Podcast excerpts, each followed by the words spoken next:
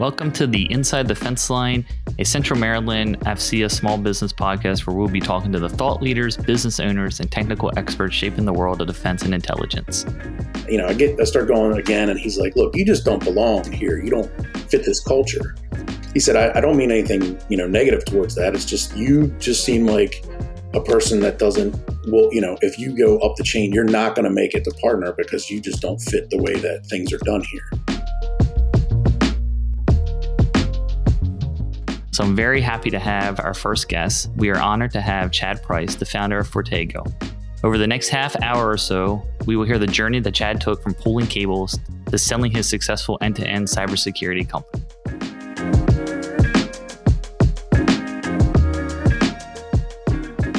So let's get started. So, Chad, let's talk about the origin, right? So, I think when you and I first talked, uh, you mentioned about your security clearance and your time at GTE and how you got started. So, what is the what is the origin of Chad? How did you go from where you are then to where you are now?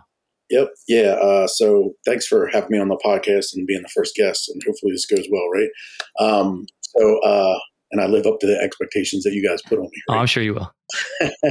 Uh, yeah. So, I was cleared at 16. I went through a um, went to North County High School. I went through their uh, you know work study program. They had NSA uh, things on the boards and things like that at school, and you got to miss class, right? So I was like, I'm to go take an opportunity to miss class and see what this is all about. And uh, my father was an NSA uh, civilian, so I was talking to him a little bit about it, and I knew that I wanted to get in the computer field at, at some point um, at, at, a very young age.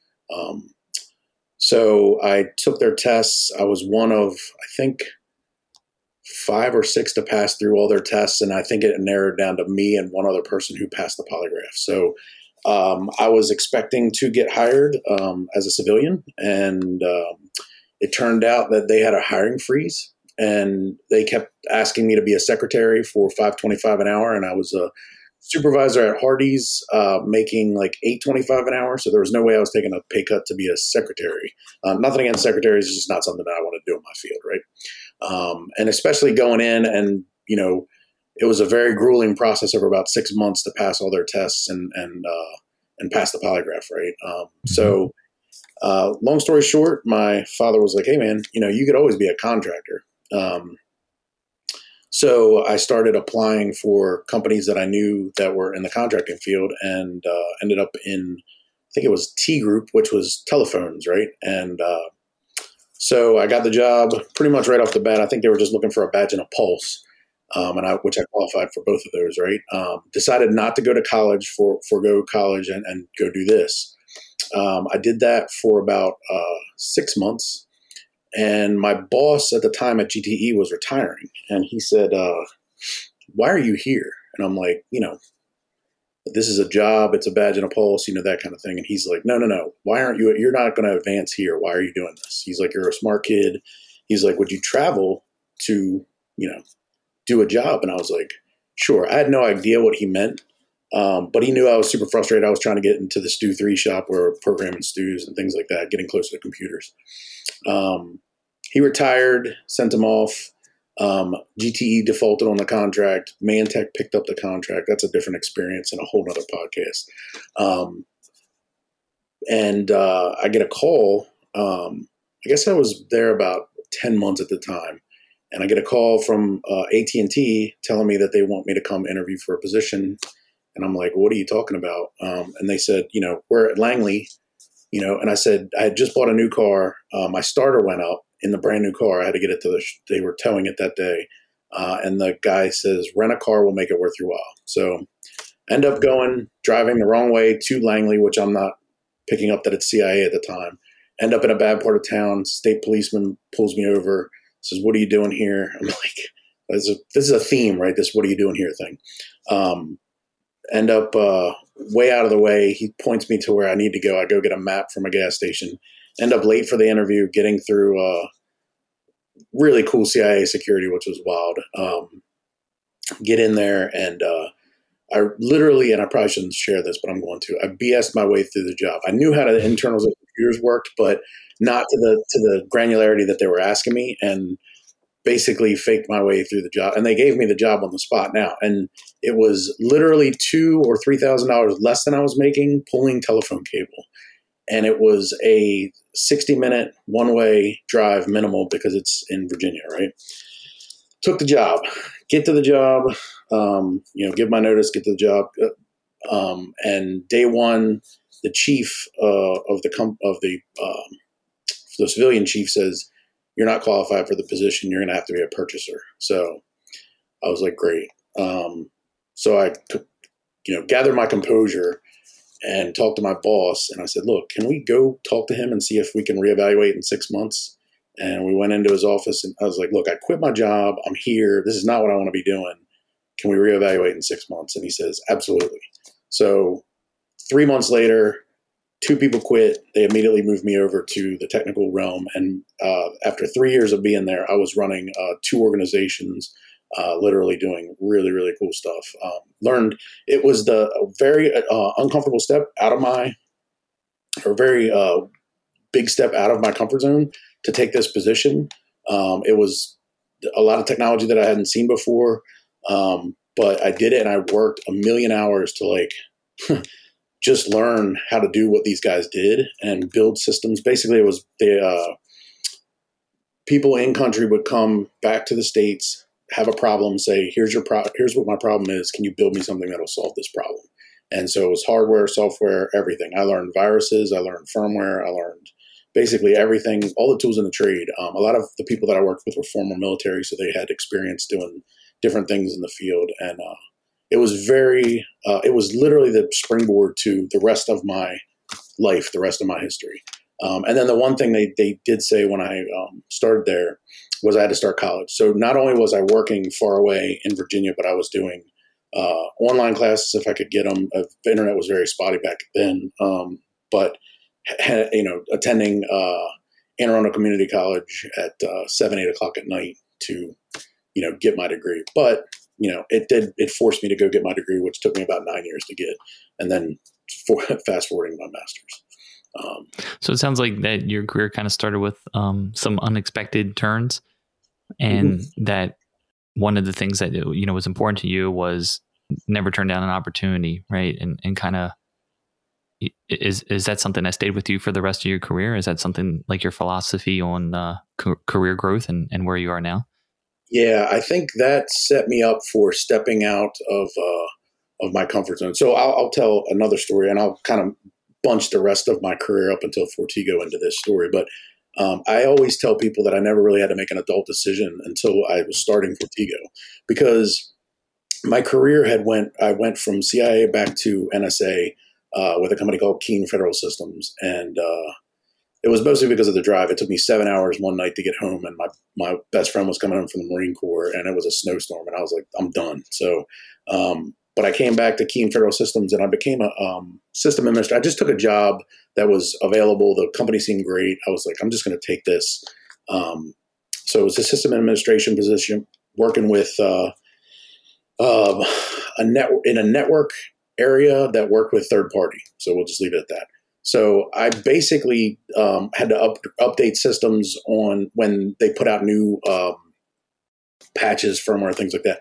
So basically, when I was in there, I was like, I can just code this up to do it automated, and that's what I did. So anytime a system uh, needed an, uh, an update, it would do a checksum when it came in, and it automate. I just it would automate it, automate it over the network, and it would take you know half an hour or whatever. Um, so I coded myself out of a job and ended up doing database programming, which I hated, but I did that for six months. Was very successful. I got a bunch of awards for that. Um, said I'm done with this kind of stuff. I want to do something different. So I went to um, uh, actually Tony Ward made me an offer on the spot with no position. Um, and I was like, I'm taking it. This guy believes in me. I'm taking this job. So for people out there that are listening, um, you know, sometimes it's not uh, egregious to make an offer on the spot and say, I don't have anywhere to put you, but I'm going to figure this out. Um, I, I, love Tony to this day for that. What was going through up, your, so what, so Chad, what was going through your head at that time? I mean, were you thinking that there's no, you know, bad outcome to this? Like, how were you weighing the risks on that one? Uh, I didn't really, again, it was one of those, um, take, take the chance, take the leap. I mean, the these people okay. are believing in you, right? Like, uh, you know, and I was young, young enough to think, you know, this is I believed in Tony, right? Because he immediately believed in me. And then the people around that area, I can't remember anybody else really that I worked with. I, I worked with a Canadian dude that was their system administrator, um, but that was all I could remember. And they knew that I had a background in doing database fixes. So they were like, well, great, our payroll system's jacked up. Let's get him in here to help with that to start. Um, and then I ended up at F6. So, um, which was a chance. I was, uh, I was interviewing around with my background, and I had the telephony background from you know pulling telephone cable. Um, and I interviewed with a guy named Jay Crunk, um, who in about two minutes was like, "When can you start?" Which was great. I was like, "This is awesome." Um, interviewed with TAO went back in the day when they were very cowboy uh, to do Windows things. Um, and I had the background. They offered me the job also, and I was like, you know, this guy Jay, believe again, this this history of people believe in, in me, and like before I even believed in myself, so to speak, and was just like, all right, I'm taking this job, and ended up uh, doing that job for about three years. My um, I would have probably they actually offered me a civilian position there, which I was very close to taking. It was a 1310, and my dad wasn't even a 1310, and he was like, I can't believe they offered you that kind of deal. And um, I think I was 26 years old. Um, I'd been traveling all over the country, but I learned the uh, the position and the and the the, the engineering principles that I had to know to do that job in six months. And it was just, again, just learning from people, sucking in knowledge, and being humble enough to just take it all in. I don't know this. Can you show me this? That kind of thing. Um, which was one of my favorite jobs for sure. To this day, is still one of my favorite because I got to travel the world um, for the government and uh, not have to pay for any of that travel. And I'd definitely do it again today if I was younger. Um, from there, I went to, um, I learned about firewalls. They had to drop a firewall for me to transfer some data. Um, again, in that position, I coded myself out of a job and ended up doing other things uh, that we can't talk about here. But um, but I knew about firewalls, and I was like, firewalls, I got to study that. So I just started, you know, grabbing books and studying, and I was like, wow, this pen testing thing's really cool. I got to figure this out. Go ahead.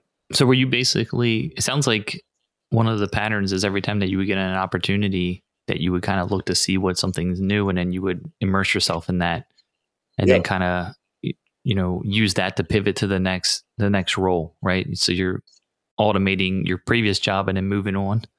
Yep. Yeah and then back then uh, for the uh, for the new generation it was perl that i was very good at and i guess python today is much more um, fluent and, and easier to just code something up yeah, I'm not sure Perl. much people you're doing Perl anymore. right. um, so yeah, so um, but learn, but I learned to do like um, little things in Perl that would be t- considered today like um, you know exploits or hacking, right? And and so cool. I was pretty good at all that stuff. And um, so anyway, I learned about firewalls. I learned about how they worked, and I was like, ooh. So um, I ended up. Uh, back at Logic, staying at Logicon, same company, um, but I wanted to do this. We, they won a contract with the NMCI, which was doing um, pen testing all over the world. And I had known um, Robin Lemasters from work that I had done at Booz prior to that, which I probably skipped over. But um, she uh, recognized my name and said, "Yeah, we definitely want to bring you in." You know, and I ended up doing um, pen testing, learning kind of on the fly um, to do. Uh, work for the Navy and Marine Corps Internet, basically flying all over uh, the country, um, securing their, their, their, or you know, basically looking at network diagrams, showing where flaws could be, uh, digging in deeper using pen testing tools, scanning, and then uh, giving reports. Basically, it was like a two week trip every time. Um, did that for a while, and then ended up um, going to Booz Allen um, to do guard penetration testing. So I got into a little bit of like reverse engineering, so figuring out how things worked and then so so wait a minute, Chad. So at this point, you're at Booz Allen. So, yeah. So yeah, I ended up at Booz. Um, okay. Got sick of traveling. Basically, I was I had a very young daughter and was traveling too much. Um, and it was after 9-11 and I was just like, you know, I gotta want to do something back in the building because I was outside the building for a while. Um, so I got into. Had you, had you finished the degree yet? Sorry.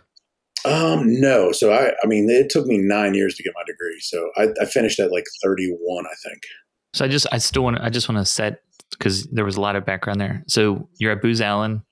You're still learning a lot. You've done a lot over the past couple of years, learning about vulnerabilities and virus and firewall and cybersecurity. You're still working your degree. All right, catch catch us up now. So now you're a Booz Allen, and what are you doing there? Yeah, so they call it cross domain solution now. It used to be called high assurance guards, basically okay. uh, breaking machines that uh, protected, um, you know, classified networks, basically. So being able to transfer data from low to high, high to low. Um, I would get in the middle of that and send data that I wanted to send um, to access high, high side data. Um, did a lot. I mean, I basically built a class on that for the government. Um, met a lot of neat people. As a matter of fact, there's a guy named Neil Saville who is like one of the top uh, Amazon.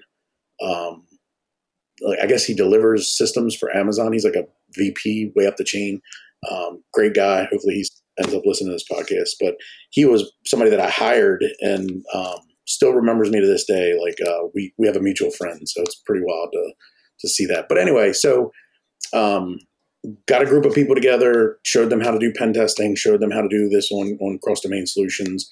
Um, elevated from there, um, ended up going to uh, staying with Booz and, and, ended up moving to DK1, which was the certifier shop, um, okay. where they say if you can have an uh, authority to operate or interim authority to operate, um, built in 134 on the first floor, which is no longer there. Their um, internal uh, pen testing network. So basically, we could pen test from our desks, um, working with like Tony Harris and uh, some others. Chris uh, Seymour was in that group. There's a bunch of people from uh, all over, but it was an Axis contract. It was a joint CSC Booz Allen contract. Um, set that up. Did not get my promotion, but that was the year I got my degree. So I uh, received my degree and said, "Hey, you know, Booz, you have to pony up more money."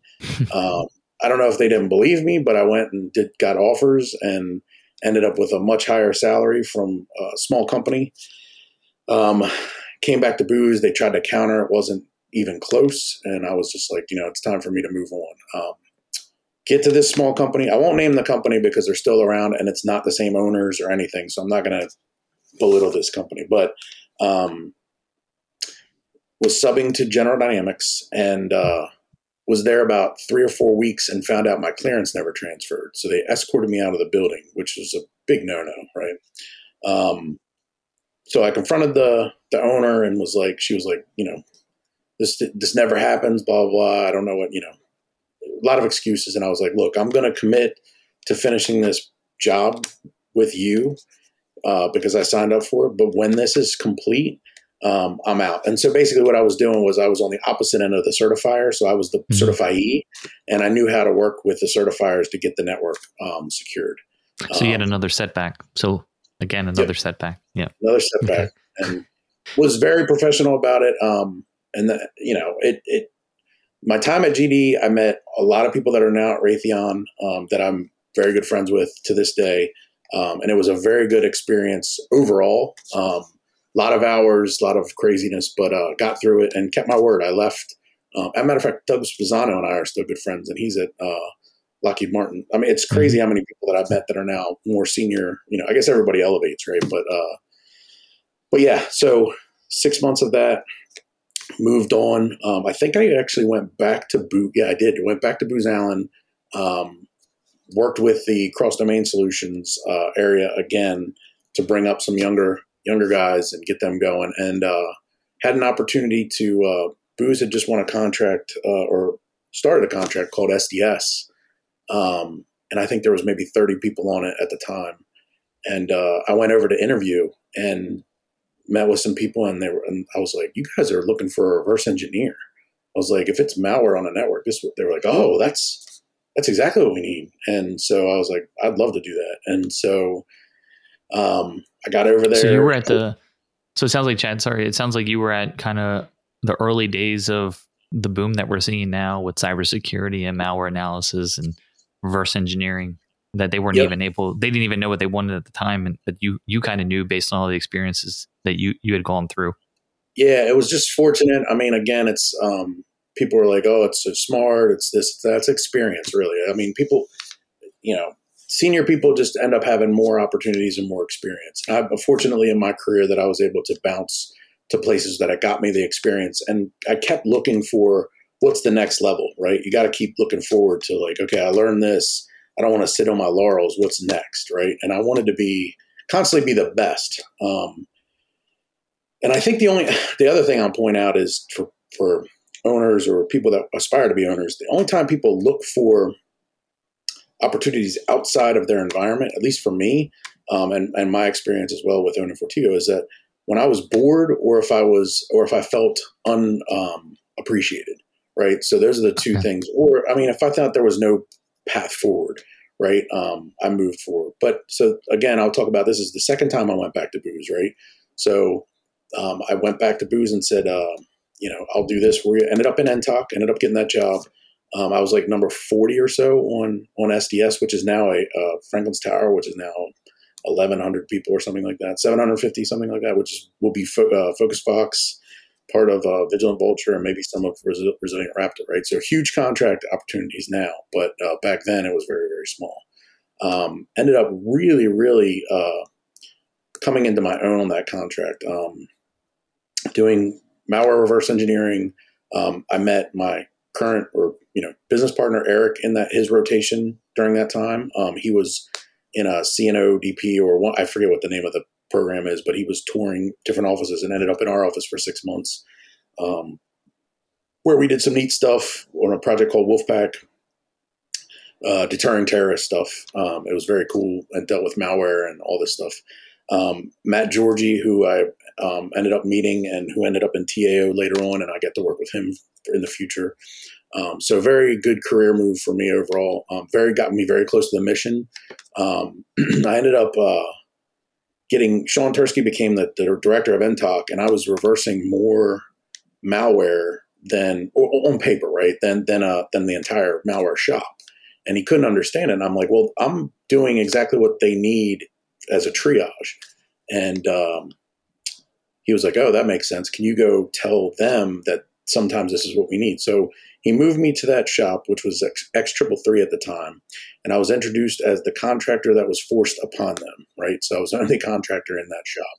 Kind of put my head down. Um, I worked a very strong um, intrusion for a very important U.S. individual and proved to them that I knew what I was doing very quickly. Um, about four months in, I was just one of the team, right, and um, was doing triage for once a month we had to do triage, malware triage for um, the sailors. So they were doing like the gig uh, work and they would see malware and they would bring it. And once a month, one person was put on triage. So I ended up talking to Rob Flack and saying, you know, I'll do this for forever. Like we can just, you know, set this up and it would be attachment to that. Fast forward now, there's 40 people um, doing that on a, you know, across what used to be NTOC, which is now CSD. So just kind of like thinking outside the box, thinking forward.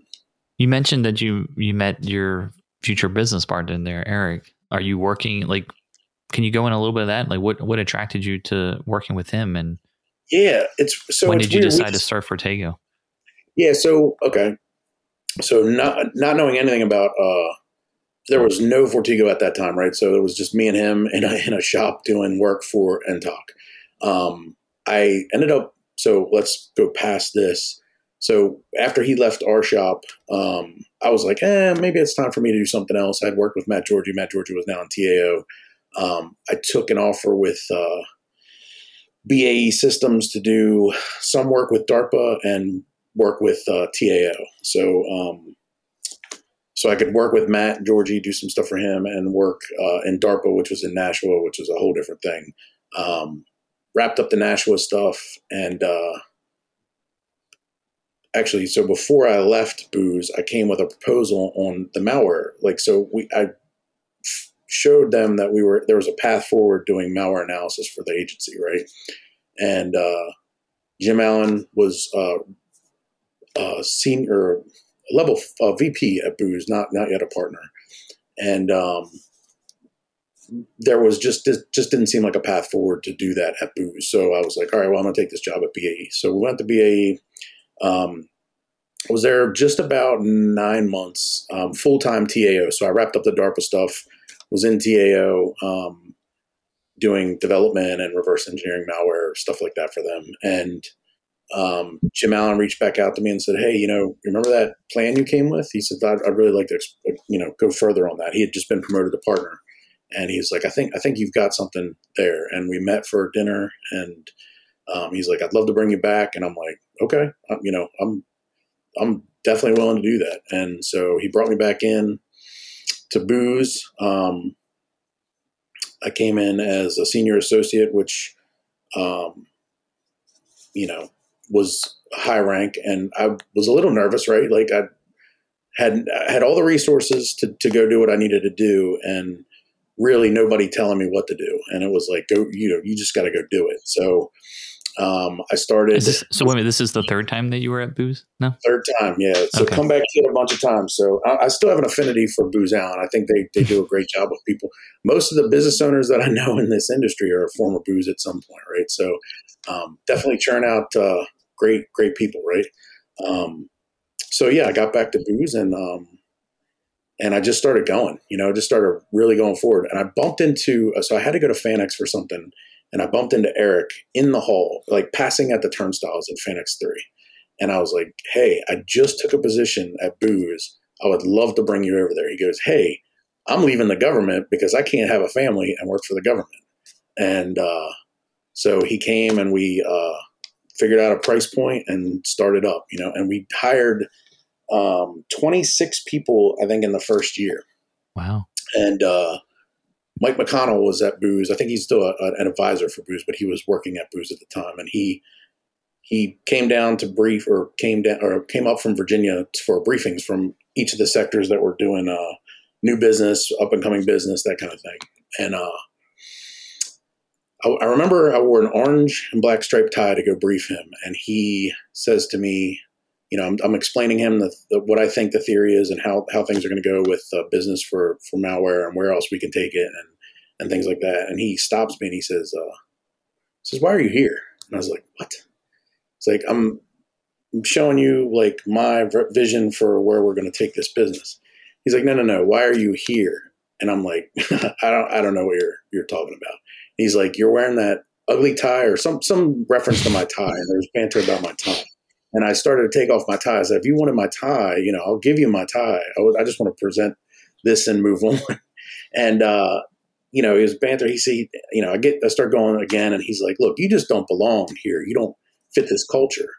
And wow. it threw me off of my entire presentation to him. Um, that was the second time you were told why. That was the second time you were asked why you were here, right? Yeah, I mean, it, there was kind of a theme, like you know, why are you why are you doing this? Why are you here? That kind of yeah. The policeman told me that too. Why are you here? And I ended up you know going. So, um, so I was like, oh okay. And I think I remember Jim Allen's face just turning like stone cold white, like, like he couldn't believe what was going on. But uh, you know, I got to talk to Mike McConnell after, you know, he, after everybody had their briefings, he, you know, I got to speak with him off, off the side. And he said, you know, he said, I, I don't mean anything, you know, negative towards that. It's just, you just seem like a person that doesn't, well, you know, if you go up the chain, you're not going to make it to partner because you just don't fit the way that things are done here. And you seem very radical and you, your rules are different than other people's. And I was like, you got all that from a tie? So that was like, uh, you know, a, a thing between us.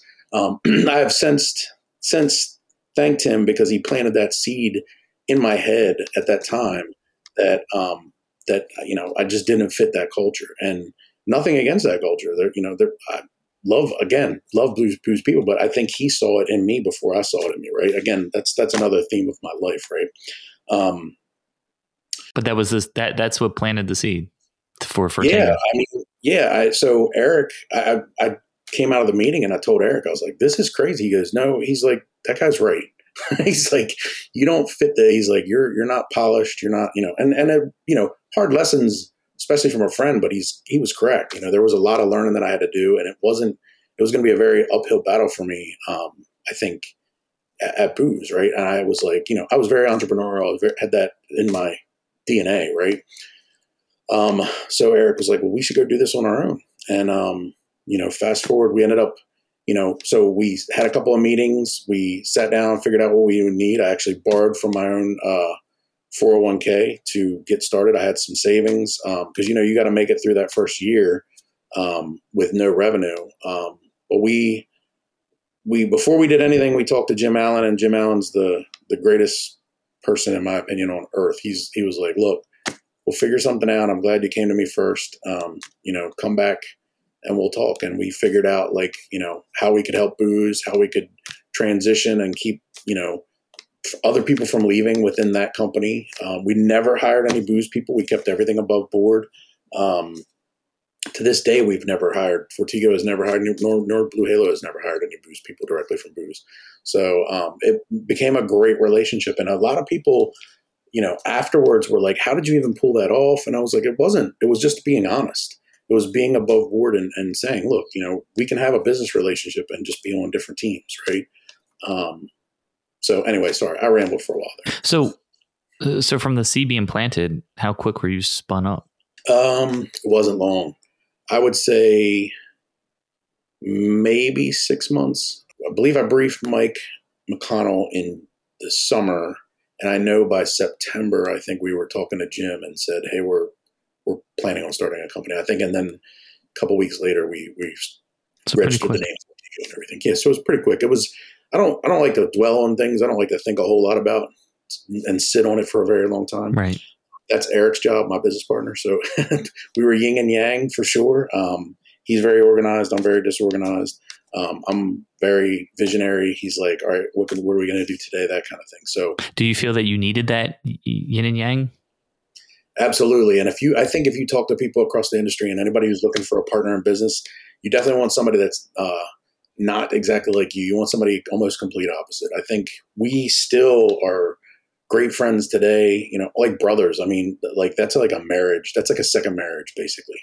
Um, and one that I'm super grateful for. We were just in Atlanta over the weekend and just had a blast. We actually got to just relax and enjoy, uh, you know, my wife, his wife, just enjoy each other's company. And it was just a great time. So, did you guys agree on? Was there any hardships? Was there any disagreements? It's always challenging to have a partner. So, one of the things, uh, and I'll get into some of the philosophies, but so Eric's uh, was blessed with a you know a family that had business, and his dad knew a good good bit about business. And um, Eric is also a business major, so um, I'll praise him all day on this. But he had the fortitude to say, "We need a uh, owner's agreement, and we make sure it's you know."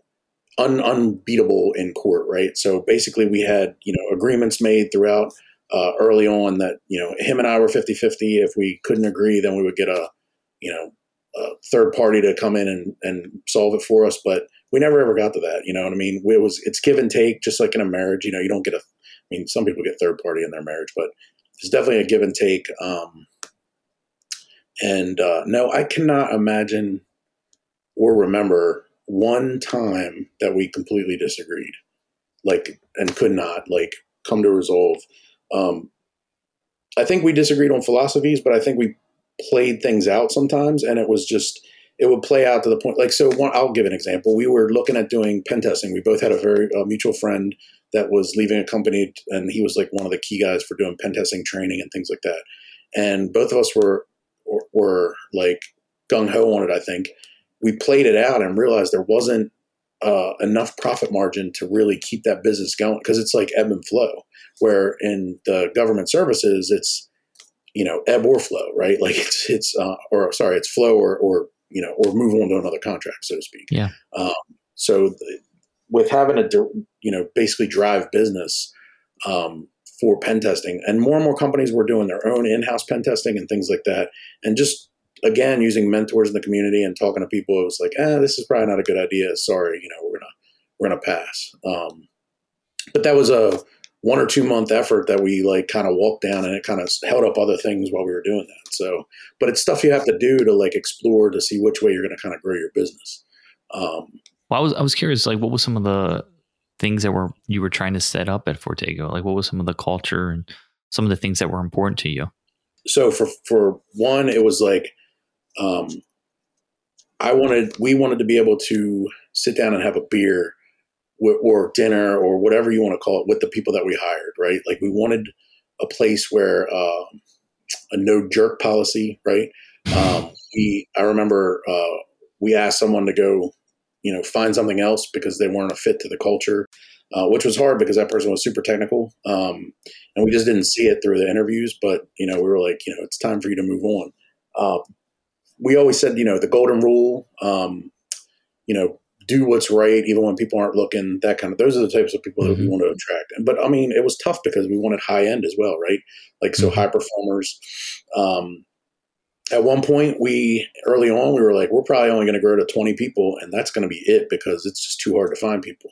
And when we blew through 20 and hit almost 30 we were like okay well maybe maybe 40 is the number. And we hit 40 and we blew through that. So um, so i think you know and the culture we wanted to instill in people is a place where people could come like i said hang out drink a beer you know chat with the you know the owners you know um, I never was. I was. I feel like I was a subservient leader as well as um, as well as Eric, which means basically you're not going to ask anybody to do anything that you've never done, as well as if they're struggling, you figure out how to help them, right? And that was that was the motto. Um, when people introduced me as their, I'll never forget. I went to Indiana. Um, one of my employees left, moved back home to Indiana, and I went to the Indiana 500 with him, and I, I'm you know hung out with him and his family in Indiana. My wife and I went, and um, his uncle says we're, go- we're going to breakfast, and his uncle says, uh, his uncle says, uh, I thought Jason's boss was coming, and somebody said that's Jason's boss, and that, that was the greatest thing that I heard in my entire life because it took me right back to Mike McConnell saying that I didn't fit that right, and I so I didn't right. fit the term of boss, which is exactly what I wanted, right? I don't yeah. want to be known as as people's boss. I just want to be able to, you know, help them succeed and get the, you know, get to their next level, right? Um, and we never frown on people leaving um, if it was to go better themselves. That's something that we couldn't do. One of the things that we built at Fortego was, uh, and still to, in, at BlueHalo, is that uh, we put contracts around that would be complementary. So if uh, you know you take Scooby Snacks or doing you know uh, low level development, right? We had the complementary Ironworks, we had complementary Orange Orange Combat, complementary Anvil. So we had a bunch of places that people could go if the mission didn't suit them, they could just move within the company, and that's big for people. So and me especially, right? Like if I had that at you know say Keane Federal Systems, I might have never left that company, but no one. I looked around that company and there was uh, nothing that really, you know, a lot of a lot of stuff that I wasn't doing. But but Fortego focused a lot on like malware analysis and cybersecurity, did you you kept it pretty focused, right? I mean, that was was that intentional? Yeah, absolutely. So three three areas of focus was uh, CNO development, uh, vulnerability research, and cyber analytics. And just whatever you know we could bucket into those categories, we pro- pretty much stayed within there. We didn't really do testing for the longest time because we thought it was like that's a little outside of what we're doing. We didn't. We never did system administration. We never did. Um, you know, regular reporting. We didn't do any of the, the stuff that wasn't super because because we wanted people to be able to move within their career.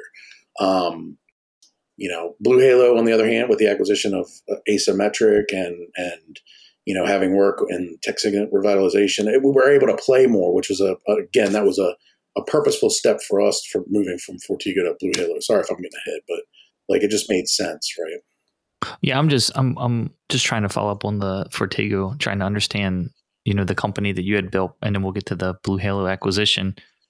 I guess my my last question about Fortego was: Do you regret only focusing on certain areas, or was that something that you think that is ultimately what made you successful in the company? Is having that deep understanding of certain areas?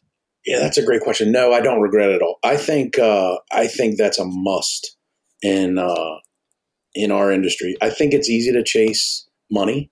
I think it's super easy to because so opportunities presented us itself for us to go work that was uh, like outside of what we did, and we could have had like maybe a sole source doing it, and it was just like we don't do that. Like tech rating, I think was the big thing. Like yeah. or testing, I think was a big thing, and we were just like we just don't do that. Uh, I don't know how to hire a tester because we just don't do that, right? And I don't know what a tester wants to do after they're done if they're sick of testing, right? So. uh so for me, it was like it made and it was easier to recruit. I'll tell you that much because when CNO developers came to us or vulnerability researchers came to us, they knew what our portfolio was. Oh, you can mm-hmm. work any of this stuff, and they were like, "What? Okay, you have eleven or however many contracts. You know, you have a ton of contracts that I can go do this work on."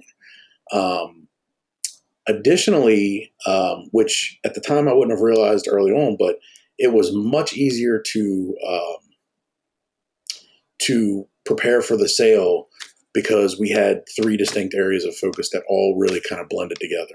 And there was overlap in between. And if you looked at if you look at the the evolution of cno right um, you know you have the the person that's going to find the vulnerability the person you know just how it all wor- works in the circle.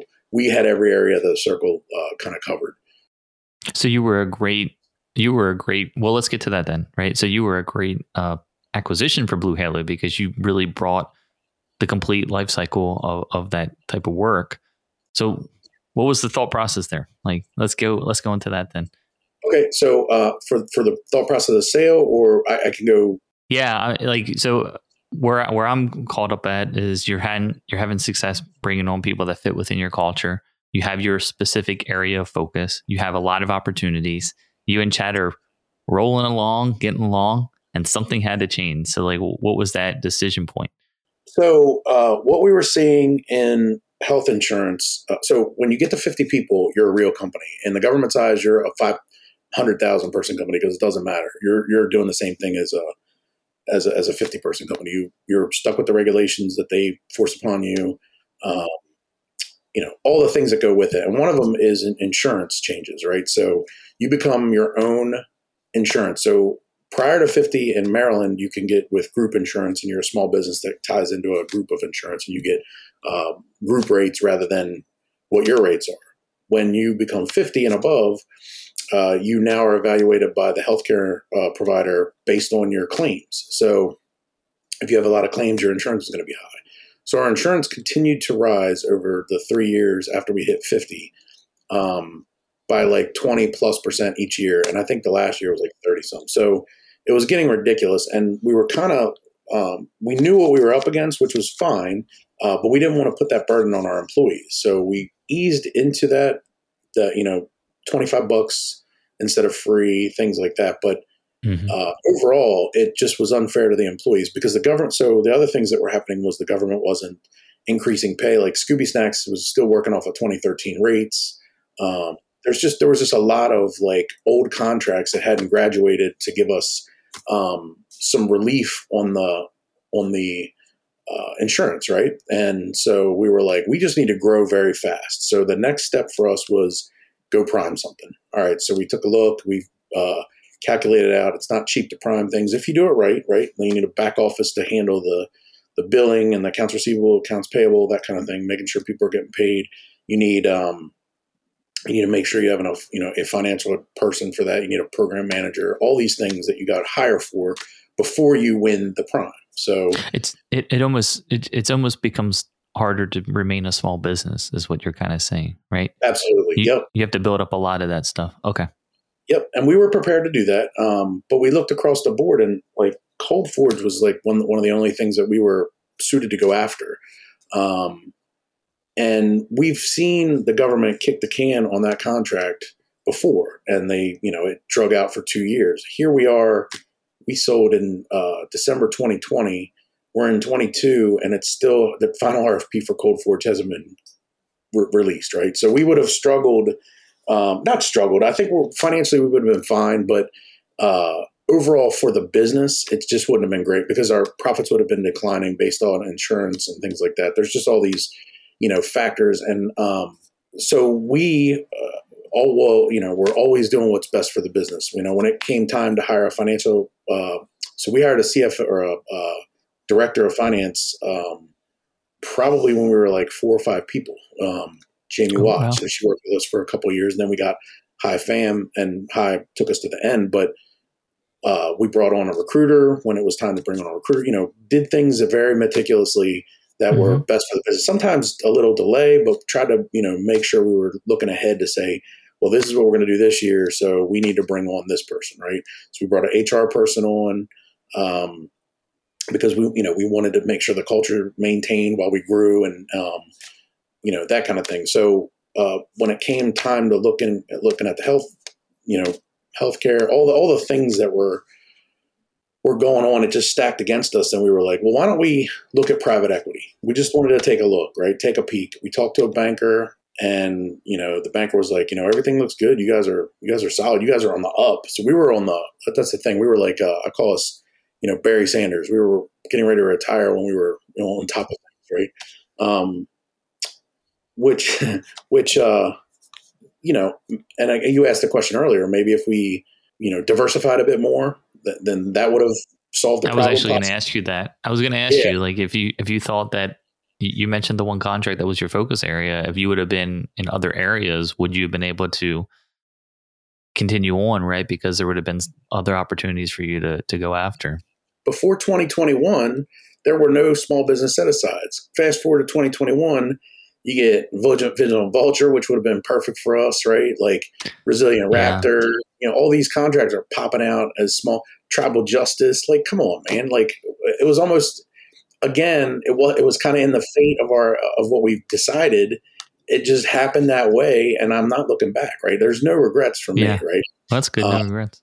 Yeah, no. I mean, we went to private equity. Um, I think we had eight. So we started with 10, 10 companies. We said, we're not going big. We're not going broad. We're not doing any strategic. We didn't want to crush the culture. We want to make sure people were happy. Um, we just want to take it to the next level. And I think um, there was eight, eight companies towards the end. Um, and then it came down to two, and we actually took less money to go with BlueHalo. And it wasn't, I mean, it, it didn't, it was less about the money than it was about making sure the fit was there. And um, Arlington Capital does things awesome. John Moneymaker was great. Um, we got to meet James Batt, who's my, now my boss, the chief growth officer. Um, and they were what they were building was, um, you know, they were they were doing a lot of space and directed energy, and they wanted to put an Intel piece to this. And uh, we we didn't know at the time they were bringing Base2, but um, they ended up bringing us in Base2 at the same time, which was, I mean, that was a brilliant idea because they instantly had hardware and software for CNO, you know, as well as cyber analytics and vulnerability research. Like, bam, you got a package of you know 300 people right now. So, um, It sounds like it, it sounds like similar to when you started the company that you you know you evaluated, you made your decision, and then once you made your decision, you acted on it. It doesn't Yep. sound sounds like you guys evaluated and you made your decision. You were ready to to take it to the next level, and that, and that for you was acquisition, and you you kind of started executing. Is that fair to say? It doesn't sound like you kind of like went back and forth. No, no, and I, I think I told you, and you know, in some of our conversations, some people sign the you know dotted line to to move on and, and be a part of something bigger, and some people take a while to transition. Not for Mhm. me.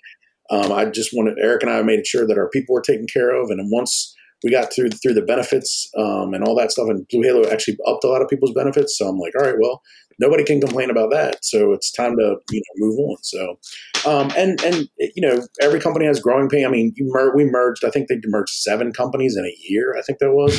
Um, I mean, that's insanity, right? But uh, but overall, you know, things have been you know very good. We're we're going after. We're priming some things. We're you know strategic subbing things, and uh, you know, it's it's just we have done exactly what we said we were going to do. Is taking things to the next level. So.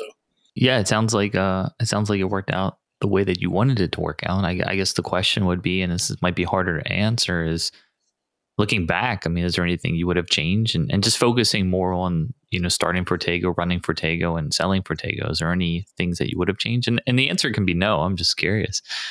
I think I would have done it earlier, but then I don't think I would have been as successful. I think you mature and grow, um, and I think there's probably people that know me from my my 20s that would be like, "What a jerk! Um, what a technical jerk he was!" You know, because I, I was very, I was, you know, blessed with a very, you know, quick wit and smart, and I learn things very quickly, and I pick up on things quickly. So um, I think before I turned 30, um, you know, before I had my my daughter, my daughter at 25, I think that changed me a bit. And then 30, it was like, oh, I get it. People said to me at an early stage in my career, like, you know, if you really want to make a bunch of money and be successful in this industry, then you need to figure out how to clone yourself. And to me, that didn't make a lick of sense. I was like, that doesn't like cloning isn't invented yet. Like, I don't know how to invent cloning. You know that. So, uh, so for me, it was like, oh, at 30, I was like, oh, and I think that's when I started over at, at Booz. And when Jim brought me back, I think it was, uh, it was, uh, oh, I got to hire people that do what I do and inspire them and, you know, plant the seed and water them and help them flourish and help them focus on their career. Um, that didn't hit me until 30. And I think some people get it early, maybe, maybe, but not me. Um, I was very uh, technical focused until then. So that's a that's a uh, uh, one one other question on that. It sounds like a that's a mindset change, right? Because your early career, you're focused on the technical and in the weeds and doing the you know the learning, and then you're kind of enabling others, right? Yep. At that point, were you still doing the technical work, or are you focused more on the management? No, I was still doing technical. So uh, yeah, I was client site billable um, for the first seven or eight years, uh, 100%. Uh, I think year nine, I went to 75 and then 10 to 50. And I think every time I cut back in my, uh, this is something for, for people that are running small business. Every time I cut back my time, uh, I we grew. We grew faster mm. because I had more time to. Eric did the same thing. We, we both stayed technical until pretty close to the end, uh, or actually till the end. I, I didn't. I think last year was when I finally um, cut ties with doing doing technical work. But uh, yeah, I mean, for sure, you know, and and you don't understand it while you're in it. You're like, I'm billable. I'm offsetting my money. You know, I'm not taking from the till. But you have to you have to make time for your company and make time to visit your people and make sure you're taken care of. So, yeah, I think that that's a challenge in there in, in this world a little bit, right? Because I think you lose some of the insights into the business as you pull yourself away from it. Um, but that's some good advice that you know you kind of are investing in the company. Uh, so yeah, that, that's a that's a good way to look at it the con to that, I, I, agree with you, is the that. So I, I think I profess to be pretty good at doing helping with proposal work because I'm in, and I was in the in the contracting spaces. So I was, even though I was in CSD, I was working with TAO, I was working with you know other places, CNO, and so I knew things um, and was able to help build business because I already, you know, I knew how things tied together, and that's something that you sacrifice when you take your step out. And I've, I've definitely feel that over the last year. So so it's a it's a it's a yin and yang problem. so let's uh let's start wrapping this up, Chad. And uh, it sounds like we you know we started with your journey. We where you started pulling cables, and it sounds like some of the lessons was always look for new opportunities and try to continue to grow, and then kind of you know take the opportunities when you can, right? And and it sounds like you had some good advice over the years, and a lot of people were questioning you why why were you here and I yeah. think you continue to use that to motivate you to to continue on. And you made a lot of uh, you've had a lot of success. So I guess the the takeaway I think a lot of people always like is um, you know what are those what is that like one action or that one takeaway that you would like everyone to hear like that that would make them successful similar to you i mean for me it's don't be afraid to jump like you got and i don't mean jump moving career or leaving your company. I don't want a bunch of people quitting tomorrow, but I think that uh, I think don't you know don't be afraid to step out of your comfort zone. Look, if you fail, you fail. Uh, look, Will Smith, I think even says this. Like you, you're in the plane, you have the parachute on. Like you, you, you got to take that step and jump. I mean, or you can go back down with the plane, but then you've never done that thing that you will never do at that point, right? Like you've got to move forward at some in some way. And I mean, look, I probably didn't talk about them, but there was failures everywhere. You got to fail to succeed. Um, and I think what you end up with is every time you fail, it's a teaching moment. People are, I, I hate that term, but it's it's so true though. It's a teaching moment. Like you, you know, I and I hope my my people will say the same about me is that I implore them to fail because we'll sit back and figure out how to fix things um, rather than you know belittle or begrudge, right? Um, and I think the other thing is, is, the big takeaway is just stay humble. Like you know, you're not going to know everything sitting at the table, and you don't have to prove anything to anybody. I think asking questions and saying you don't know things, I think people are more comfortable with you at that point. Um, if you're in a room full of smart people, saying that you don't know something is uh, is better than if you pretend you know it and then you end up failing when you get out of the room, right? So I know that's a little off topic, but that's that's a whole nother session. Um, that's good. And then for a book, I know you asked me earlier. yeah, that's the last thing. I wanted to end with something fun, right? Everyone likes recommendations, book, podcast, TV show. I don't really care what it is. I'm just kind of curious what's uh, interesting you this day these days. Yeah, so uh, it's all about the why is probably my favorite book because I think it helped me. All um, so I'm a why. very disorganized person. I think I said that earlier, but uh, it helped me sit back and uh, figure out how to frame things to say, you know, it's not how. Don't tell people how to do it, but why are they doing it, and why is this thing important, and how it will uh, kind of what's in it for them at, at the at the you know through the process. So who who wrote that? Whose book I, is that? I don't know. It's it's it's definitely on Amazon though. Um, it's called All I, About the Why. All about the Why. W H Y. Yep. yep. Okay, I'll have so, to find that one. That's good. All right, so we're gonna we're gonna wrap up here. Um, thank you, Chad, for joining us, and I, I hope everyone enjoyed the podcast. Um, stay tuned for you know future guests and recommend this to your friends. And again, Chad, thank you. Uh, you've had an amazing journey. Uh, you shared a lot of insights, a lot of information, and uh, I appreciate you being so open uh, about many things. And uh, take care. Have a good one, Chad. Thanks, man.